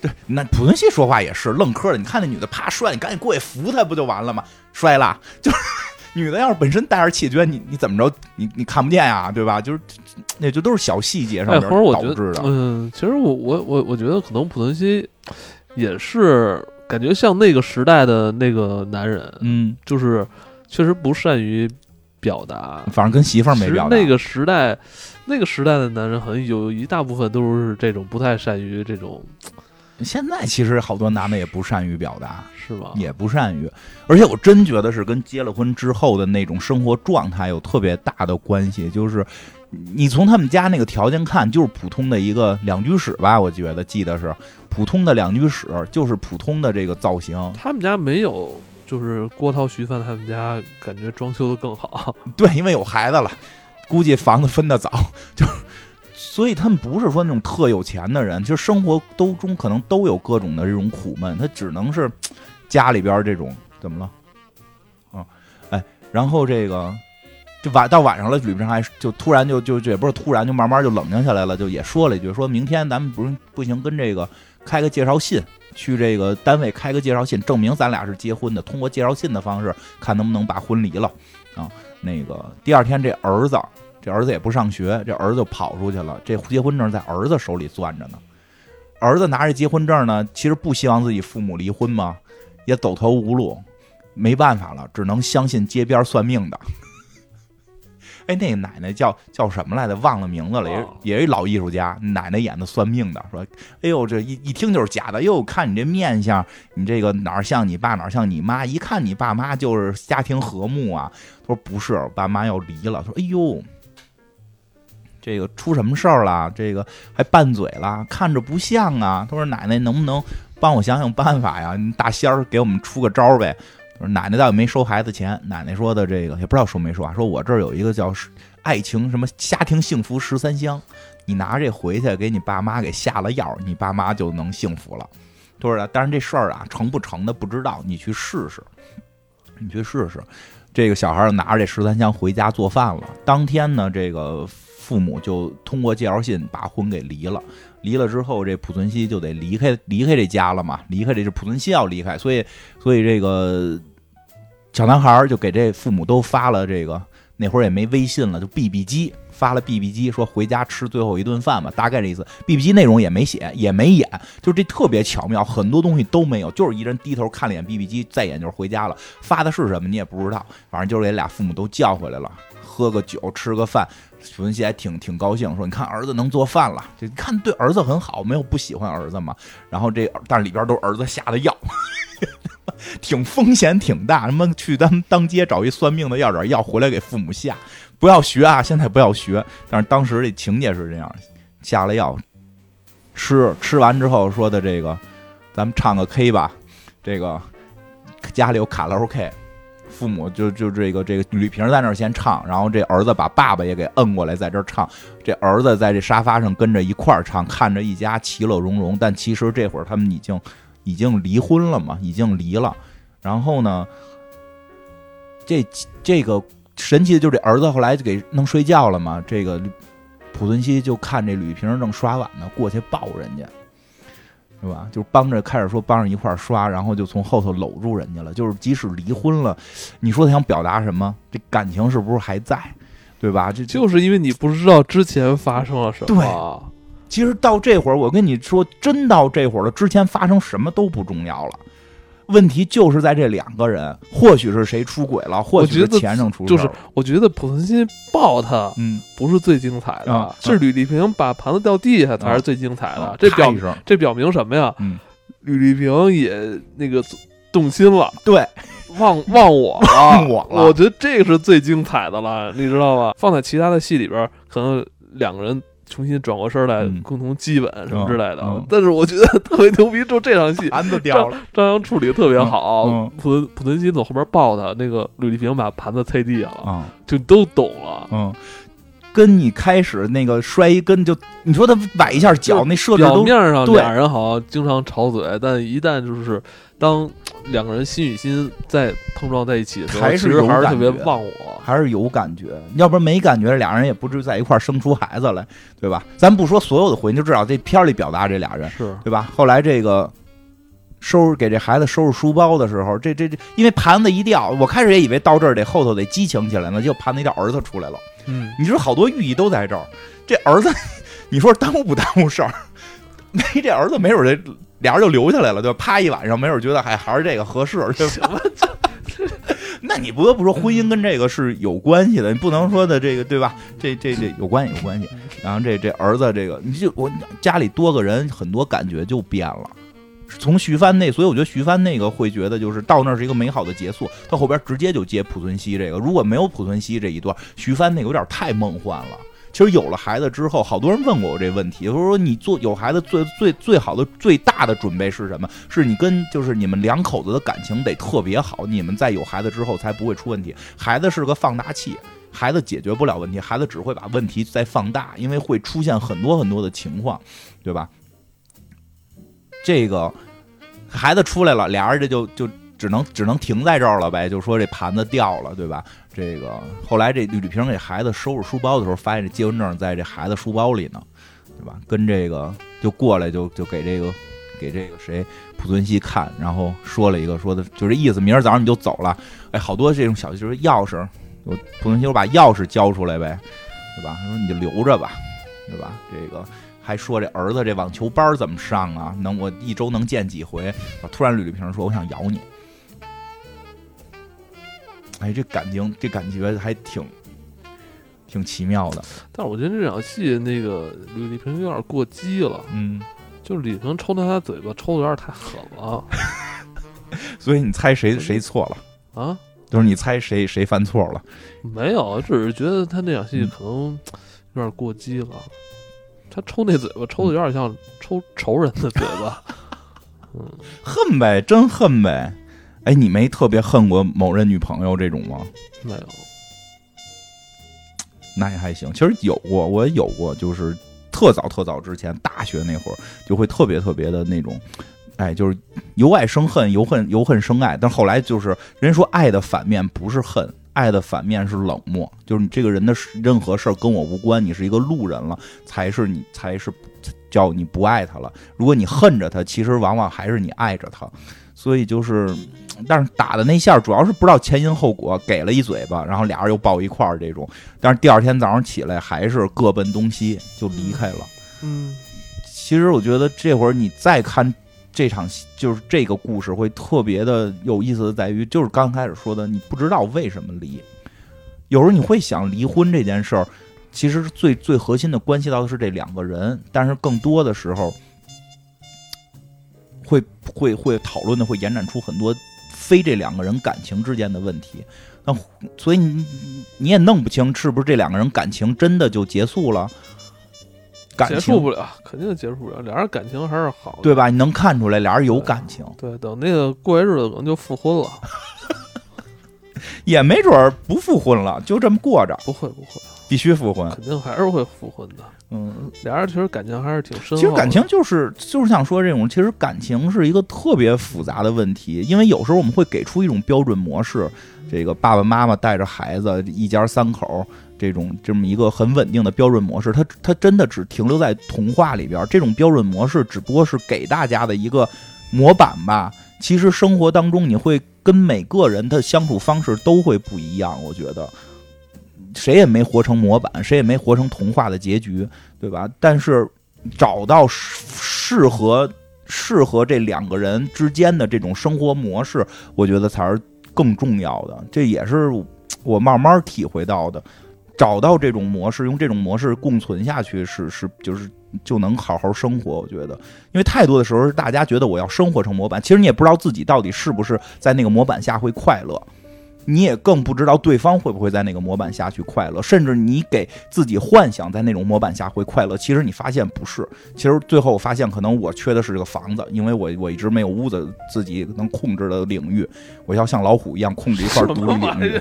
你这说到底在说什么呀嗯？我都走神儿了。走神儿了，就这意思吧。嗯是怎么？你最后结论是，其实你需要的是一个房房子啊，对，你房子让你爸给你卖了吗？不是回东莞的。就这意思吧。就是啊两个到最后两个人，那你觉得，如果当初你爸没有把你们你们那个嗯婚房卖了呢？也也也也也不，也就还是有问题，就是没找到两个人相处的方式那，那你刚才说是房子的问题，就是可能需要独立空间，就是每个人会不一样，就跟你最终的那个需求有关，慢慢会找到你要的是什么。但是就是问题就出现在给了一个模板，我们都觉得要活成模板，但实际那个模板可能谁在这个模板里边都不舒服。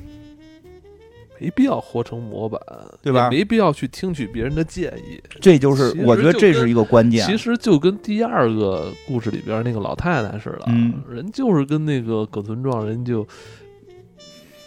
这个的那个一见钟情，哦就挺好的，挺好。对，嗯，你也别讨论他如果让怎么分如，果那个老太太要去听取什么别人的建议，那他有可能就跟之前那个对三个里边选一个选一个了。啊、你说这特别对，对，其实就在这儿，别让自己活成模板。还是要有这种自信。当你自信的时候，你才能去散发自身的魅力。对，这个是，我觉得这个真的是能够，尤其是结婚之后，其实在结婚之前都应该多去思考的。反正总之，我嗯特别喜欢吕丽萍跟那个濮存昕这个故事，因为我觉得他们俩还特别的可爱。嗯我觉得就是，总之我看完之后，我觉得他们俩就是特别，呃，怎么说呢？更符合可能当下大多数人的嗯那个现、呃现实的处境。嗯因为我觉得可能那个夕阳红那个。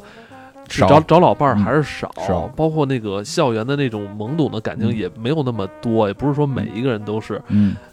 也不是每一个学生都要经都会嗯经历，但是我觉得濮存昕跟那个吕丽萍的这个中，应该是中青年的这个、嗯，这个阶段，中 中。中年吧嗯，这个阶段要发生的这个这个经历，可能是可能。嗯，辐射的这个目标可能会相对更多一些。而且它这是生活的，嗯，它没有像很多爱情故事，它可能是理想化最低的一个故事。对它不像很多爱情故事去给你飘在上头，嗯，就是这个一到结尾，因为你要想到，活不是很多人都要经历，就是其他的那些，可能大多数普通人还是经历一个四平八稳的一个人生。其实，所以说现在看，觉得那个故事在里边特别重要，它是稳住这个剧的一个一个很重要的。它就像这个，它就像这个秤砣一样，对。它在坠在这个，正好你看它坠在是中后中后部的这个位置，没，错，它这个位置很重要，就是坠住这儿了，就是这是老百姓的一个普通的一个状态，对。这是夫妻生活两口子一个常规状态。他这个你看，明显张扬可能也是最看重这个故事，把这个嗯。故事是坠在这个四分之三的这个时间点上。对，是，嗯，其实是很明确，就是第嗯。就就就就是刚才讲的是懵懂，这个这个黄昏恋，嗯。然后这是这个中间这个，其实这中间那个会觉得弱一点的，就是那个那叫什么，就是不知道怎么着好无极六兽的那个时候，嗯。然后最后这是这是中间镇住的这这一块儿，这是真正老百姓，就像你说的，都能辐射到大家。嗯。只要结婚之后，他们俩这个感觉都会有。你这那个话哎，就是太多细节，一些话是怎么说的，就觉得而且我就生活里。而且我特别感动，就是他们俩就是吃完吃完饭、嗯唱那在家里唱卡拉 OK，、啊我觉得那场戏，我觉得我我老觉得他那场戏其实已经可以让他们嗯就是和好，但其实我又单纯了。嗯其实我我觉得可能如果一首歌一顿饭能让两人和好的话，那可能离不了也离不了，也离不了。对。人都是哎，说这个呢，人说这这两口子这一辈子呀，嗯喊离婚或者甚至都要去办离婚，都得有过那么几次。最后你真到办的那个，到那会儿其实就就就不是一个简单的事儿了，嗯不就跟你说的，不是唱首歌就回来的了。他需要嗯解决很多问题，没准人能复婚，没准就是两个人都单独过了，能理清，没准还能复婚。嗯对，但是真的是这个这个是是是压住了的。，我觉得结婚之后也没必要俩人天天纠结你爱不爱我，我爱不爱你这事儿。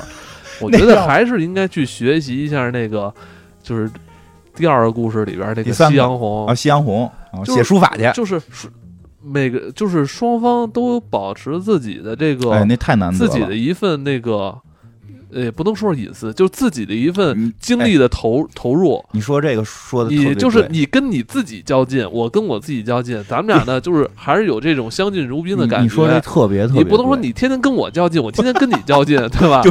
我天天我天天我看你不顺眼，你天天也看我不顺眼，嗯俩人呢其实什么事儿也没有，一点业余生活爱好也没有。嗯，我觉得那个是最你说是特别糟糕的。我觉得就是你每个人活出自己样来之后，对方对你的那种眼神是欣赏，对对吧？是觉得哎呦这人不错，为他做点事儿，我心甘情愿，对是这么一个感觉。不管对不不管是男的是女的，都是对，因为大家遇你看他都在纠结什么婚后他爱不爱我这个问题，我觉得这就是你说这是一个无解问题，是吧？哎，这是哪个片儿来的？我记得好像也有这么一那个过把瘾，江山是吧？江山对给王二文绑床上，你爱不爱我？对说他妈结婚了，我们我觉得咱们这个不不多聊这个这方面话题啊，这方面可以咱们以后聊王朔的时候再多聊一下。行没问题，我觉得特别有意思。其实，呃，接下来可能就是很多人都非常喜欢的那个徐静蕾这个故事啊。对，其实你会发现，它作为结尾故事，是真正的是唯一的一个标准的爱情故事。邵兵跟徐静蕾，邵兵、徐静蕾，他其实你看这个故事是真正的两个未婚男女的故事，就是适合谈恋爱的未婚男女故事，在《爱情麻辣烫》里边只有这一对儿。那个王学兵老师那个算是串串场的那个就就没有什么故事线。这五个故事里边，这个是唯一一对儿，大家一觉得谈恋爱《爱情麻辣烫》应该演的就是他们俩。我觉得这一段儿其实现在看来是应该是飘在上面的那种，对，飘在上面的。他是飘在上头的，他其实拍的有点像王家卫的那劲儿，你知道吗？对，他是飘在，就这几个故事，就所有男女之间的对白，不是我说给你的，而嗯是靠内心的那个旁白去传达过去的。对他这几个故事表达都不一样，就特别有表达的手法跟那个方式和这个这个视角和这个起承转合，到最后一个压下去的一个秤砣的压住了这个接地气的这么一个一个故事之后，接的是一个最飘的，而且这个最飘的那个结尾飘的还太漂亮了。飘的我这反正我飘上再太阳了不是我重新再看，我觉得有点尴尬。徐静蕾 都找不着路了，哎，我特别担心，你知道吗？我特别嗯担心，那后来那徐静蕾到底有没有找着邵兵啊？你别担心了，没了，这就是结尾，那就俩人就因为这事儿吹了，是吗？这就是结尾，表达手法吧。吹了，吹了，找不着了。他底下喊，后来他雇了，后来他雇了一人拿一喇叭在底下喊：“烧饼，我想你。” 哎，是这样的，这故事其实特别，这故事特别简单。徐静蕾是一个那个街上撒传单的，现在已经没有这工种了。现在现在这工种都得套着娃娃撒了。嗯那个以前就是漂亮小姑娘去撒传单，这经常有雇这个的。那个哨兵是一个这个摄影工作者，结果看一漂亮小姑娘就隔着马路非给人拍照，然后那个还过去闻人家香水香不香，然后那个 因为这个故事的表达手法，真你说的是不是两个人的对，就是他有点王家卫的对劲儿？他的画面，这是两个人的对话，但两个人的对话跟画面是不不匹配的。对对对，是两个人在聊天儿，然后画面是两个人的这个经历聊天过程中的经历的一些故事，所以并不是那个嘴型跟画面是对不上的。这个和这个这这其实这也是很高级的一些电影表达手法。这个所以说这个片子虽然说是个商业片儿，但是它实际运用了很多戏剧跟电影的这种很高级的表达手法，表演又是这种表演又是这这种比较这个这个接近生活的表表表表表演手法，所以它特别巧妙。这个说的什么事儿啊？就是说这个徐静蕾就是给人家。擦香水让人闻的，然后邵兵就大街上飞过去闻，然后徐静蕾说呢，说我当时觉得你就是一流氓，每天都有这种讨厌的人过来非闻我们，我们这工作就是这个，只能让人闻，对吧？不是什么高级工作，现在必须得是个白领，什么什么，对吧？就就并不是，就是这种很普通的工作。然后哨兵就是也傻了蹦登的闻，说但是一般人闻完就走了，说没有想到你居然在对面一直等着我，也不知道啥意思，对吧？然后反正就是怎么恋爱的就没谈。就没聊，对吧？就没说，然后就是就就是说，可能我们以前就认识，就是或许我们以前就认识，就一个好像就是他们在这个那那叫什么来的？那个那个一个歌手开的酒吧里边，赵传赵传对赵传开的酒吧里边，这个其实一个人在二楼，这个这个一个人在一楼，但是就见不到，其实就在表达说的这种我们在相遇之前，或许都有无数次擦肩而过，但是只有这一次我们相遇了，然后我们相爱了。俩人相爱怎么相爱也没说，就站西单那桥上边，往 下着雨站桥上边往桥下看，对吧？这个、嗯挺浪漫，挺浪漫。这个，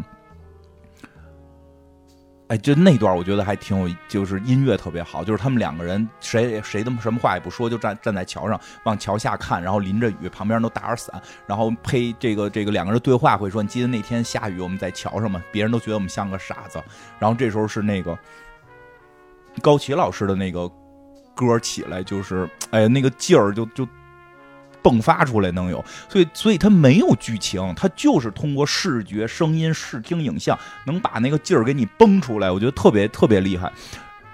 然后呢，这后边的剧情是什么呀？就是恋爱怎么着就没没聊，然后也是哎也是哎，第一个故事里边小伙子是一个专门给满街人录录声音的，录人姑娘声音，对吧？这个更可怕，这是给人拍照，拍完之后跟家放老大个儿，给自己家墙上都糊的是什么徐静蕾的大照片，对吧？还说哟，你给我照片放这么大什么的这种啊，就这意思。然后俩人就好上了嘛，好上之后呢，徐静蕾说的就是俩人就就开始就说说那男的就那意思就是你怎么走了？对吧？徐静蕾就说：“我害怕，就我没有想好，就我还没有准备好，所以正好公司有一个去南方的这么一个业务，我就没打招呼，我就去了。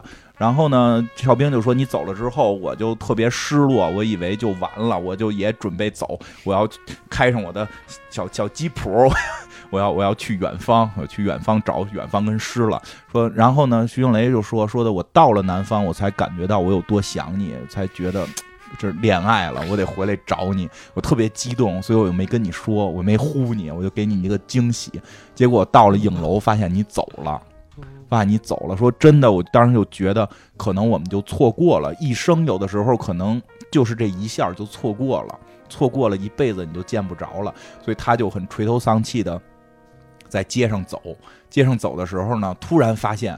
哨兵在路边修汽车呢，汽车坏了，汽车刚出去轮子就爆胎了，跟那修汽车呢，俩人就又相对了哈，就是还是相遇了，两个人就恋爱了，然后就把他给接家来了，接家来呢也不太着急，俩人就穿着衣服在床上聊天儿，所以这个故事其实就是在这个时候他们俩聊的天儿啊。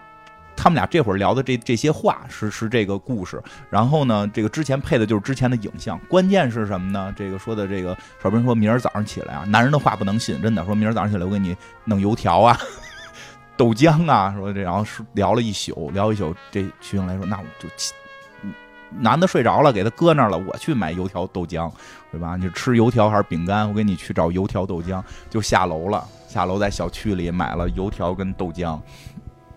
一锅得自己拿锅哈，那会儿是自己从家里拿一锅打的豆浆，油条搁这搁这盖上，盖反着啊，盖儿得反过来扣这锅上，然后上面能平了，油条搁上面特别美，端上这锅就回回回家了，上了楼，然后梆梆梆一敲门，开门上是一大爷吧，说对不起，走错了，走错了，哎说哎不对呀、这个旁边这门吧，就梆梆梆一敲。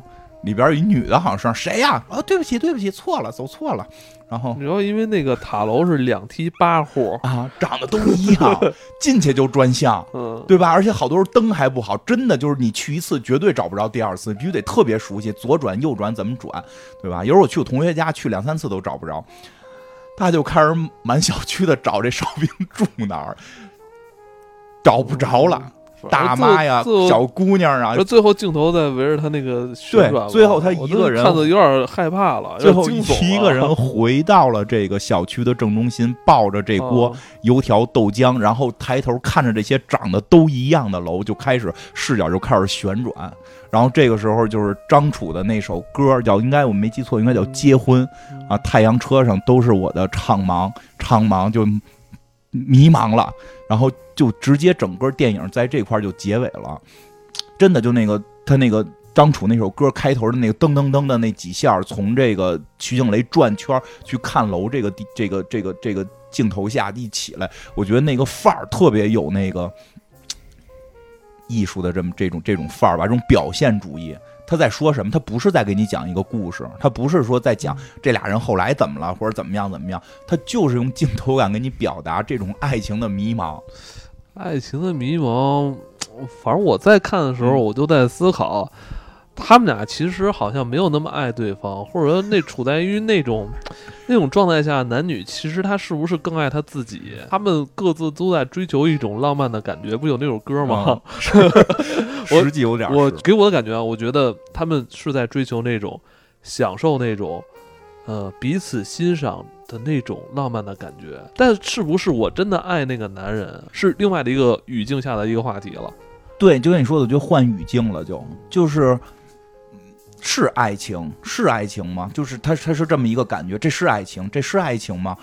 这是爱自己吗？但这爱自己就不是爱情吗？他是是欣赏对方的同时，也欣赏对方欣赏自己的那种感觉。很复杂，你越琢磨，就是给你讲到最后一个故事的时候，端着这锅豆浆找不着自己喜欢的男人在哪儿，你已经不知道什么是爱情了。就是他爱情也没有一个定论，他没有定论，嗯而且包括那首歌，就是就是你上边都是你的这种迷茫的这种感觉，嗯而且他们俩躺在床上，其实让我当时想起来，就那些年还有一个一个德国电影吧，《劳拉快跑》。嗯，里边劳拉跟她男朋友就中间都会有一段，也会躺在床上，就会问这个问题，说你爱我吗？说的我我爱你。说的你你就这世界上你只爱我吗？他说对，我只爱你。他说但是你想过一个问题吗？如果那天我们没相遇，你现在就跟别的姑娘躺在床上，说你这个世界上只爱另一个人，对。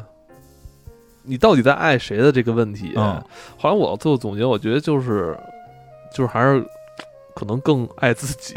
他我会感觉他们去试图一次又一次的去寻找那种两人再次相遇那种快感，嗯，这种快感是是想这嗯种缘分带给我的那种，好像是命中注定的感觉。你说你会发现，对你，会发现他们去追求那种，我下一次可能我不见你，我不给你打电话，但我要追求下一次我去哪儿，你也能在那个地方遇见我的那种感觉。是的，他们就是在追求那种浪漫的感觉，就感觉他们不是特别爱对方。但这是不是爱？我觉得说不好。这个有点像什么呀？他有点在追求在恋爱之中，我要找到一个对手，有时候找到那个对手就特别快乐。对吧？是的，就是你看他们之前不是那个又恰好在街上相遇，男的在修车吗？嗯，我感觉就是俩人之间都是埋了一些心机的。就我总得修车，等等，男的知道等等等。可能你还会再来，他就只有可能是提前，然后去制造这种，嗯去制造这种那个天作之合的感觉。所以其然后实他们会非常享受这种天作之合的这种快感。这就是一种巧妙，就这种这种，就会觉得这是爱情。你说他，的这种爱情呢？我觉得他不一定比徐帆跟郭涛那种爱情更强烈。嗯，这倒肯定是他没有所，我觉得这些故事是可以顺着看的。但是你看他这个故事，确实最爽的那种故事，你知道吗？就他的故事有点像王家卫那故事，吃罐头什么嗯啊，我昨儿又认识一个女杀手，她是谁我不知道，但我 就那种劲儿，迷迷瞪瞪，俩人都迷迷瞪瞪，爱情当中就迷迷瞪瞪瞪，但是特别享受那种我遇见你之后的那种快感。对，但是导演最后就是拿那一锅豆浆，就是把这事儿给表达出来了。这个事儿是个迷茫的问题，到底哪个是爱情，他说不利索。我觉得那个这个处理手法就是挺残酷的，啊，就一下就有一点儿，有一点儿。挺残酷在哪儿？一下就把你们这种虚无缥缈的东西这给砸到地上了。啊，你这么说太残忍了你这么，一直笑是什么意思？我觉得你这么说太残忍了。嗯，有一点儿，我觉得是不是他是有这个思考的，因为这几个你说的是很多片子，其实爱情好的一些这种片子里边会讨论到这个问题，这个问题至今也没有人给过结论。其你是想，如果他没有找到他，他他如果找到了那个邵兵他们家，他回去了，他们俩吃早餐，没他们俩怎么结束 这个事儿？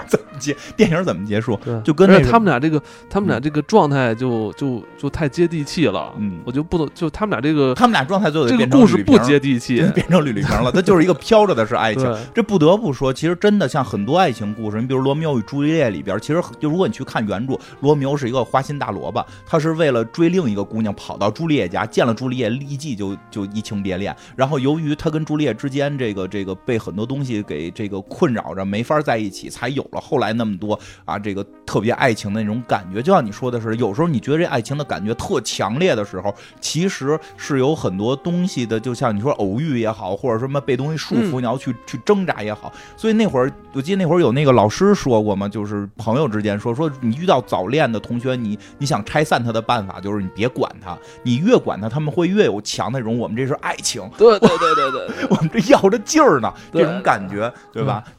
但是人又不能缺这个，所以所有讨论爱情的这个这个这个点就在这儿，他没有给你答案，他就是用最后这个事儿把这个迷茫的点提出来，这么多形形色色你知道，就是我，我后来二十多岁又重看这片的时候，我就是我也我挺追求，其实徐景薇跟邵兵这段儿这种感觉的，啊、那太美好了，对？吧？二十多岁人在看这段的时候，你好像都想去追求他们这种，就是偶遇啊，嗯就是一见钟情啊，或者说这种，哎，好像我们之间有一些这种小默契啊，嗯或这种很有缘，看似很有缘分的这种、这种故事在里边儿。对，但是你回过头来讲，它是不是真？它不，我觉得它不是不一定是爱情，它是一种是一种刺激人本身的那种特别让你兴奋的那个点。问题就在于爱情是什么，说不出来。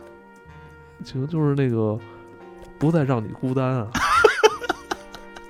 那那就应该是老奶奶跟文星宇，不，那绝对不孤单，天天给你做饭呢。嗯所以他其实讨论的是这个，而且最后你看，故事又回到王学兵了吧？嗯，呃，我觉得特别有意思、啊，结婚了就感觉王学兵可能接下来可能有可能会面对之前这个几故故事里边类似的这就是种桥段了。对，我觉得是什么呀？整个爱情麻辣烫这几个的起起伏，其实是是人一生可能会遇到的一些爱情的经历。初恋是我没有。初恋的这个，就我没有这个中学的初恋，但是至少也暗恋过人，喜欢过人小姑娘，离着挺远看，在在我眼里，她就像女神一样。就是什么叫女神的感觉，不是后来所谓的这些岁数大女神，就是你第一个初恋的那那那个那个对象，你有时候就会觉得她就像女神，就像那个白衣飘飘的 高圆圆，对吧？黄昏恋没赶上，我觉得我这我这身体可能也赶不上了，对吧不是？你已经开始黄昏了，但是我 我我我我我这个四十大寿怎么过？想想，行，然后这个对吧？后边的每一段儿其实像活到我这个岁数，后边的每一段都经历过了。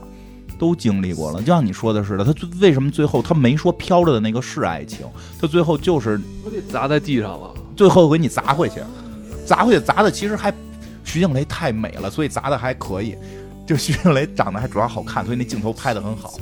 这个给你砸回去了，这些段儿，什么是爱情？就是就是让大家去讨论。我觉得说不清，但我觉得你之前说的有一点特别的到位的，就是就是这这个事儿是一个自己，就是得对自己，别别去要求别人，是自己跟自个儿较劲可以，别去跟别人较劲。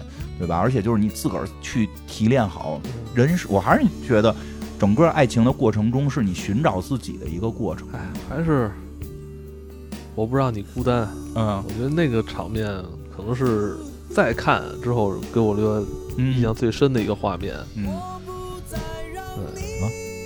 我不再让你孤单啊，哦哦哦，那个吕吕吕？在家唱卡拉啊 OK，吕丽萍那个嘛，对对对对。哎，你说他们俩得复婚哈？我不再让你孤单，一起走到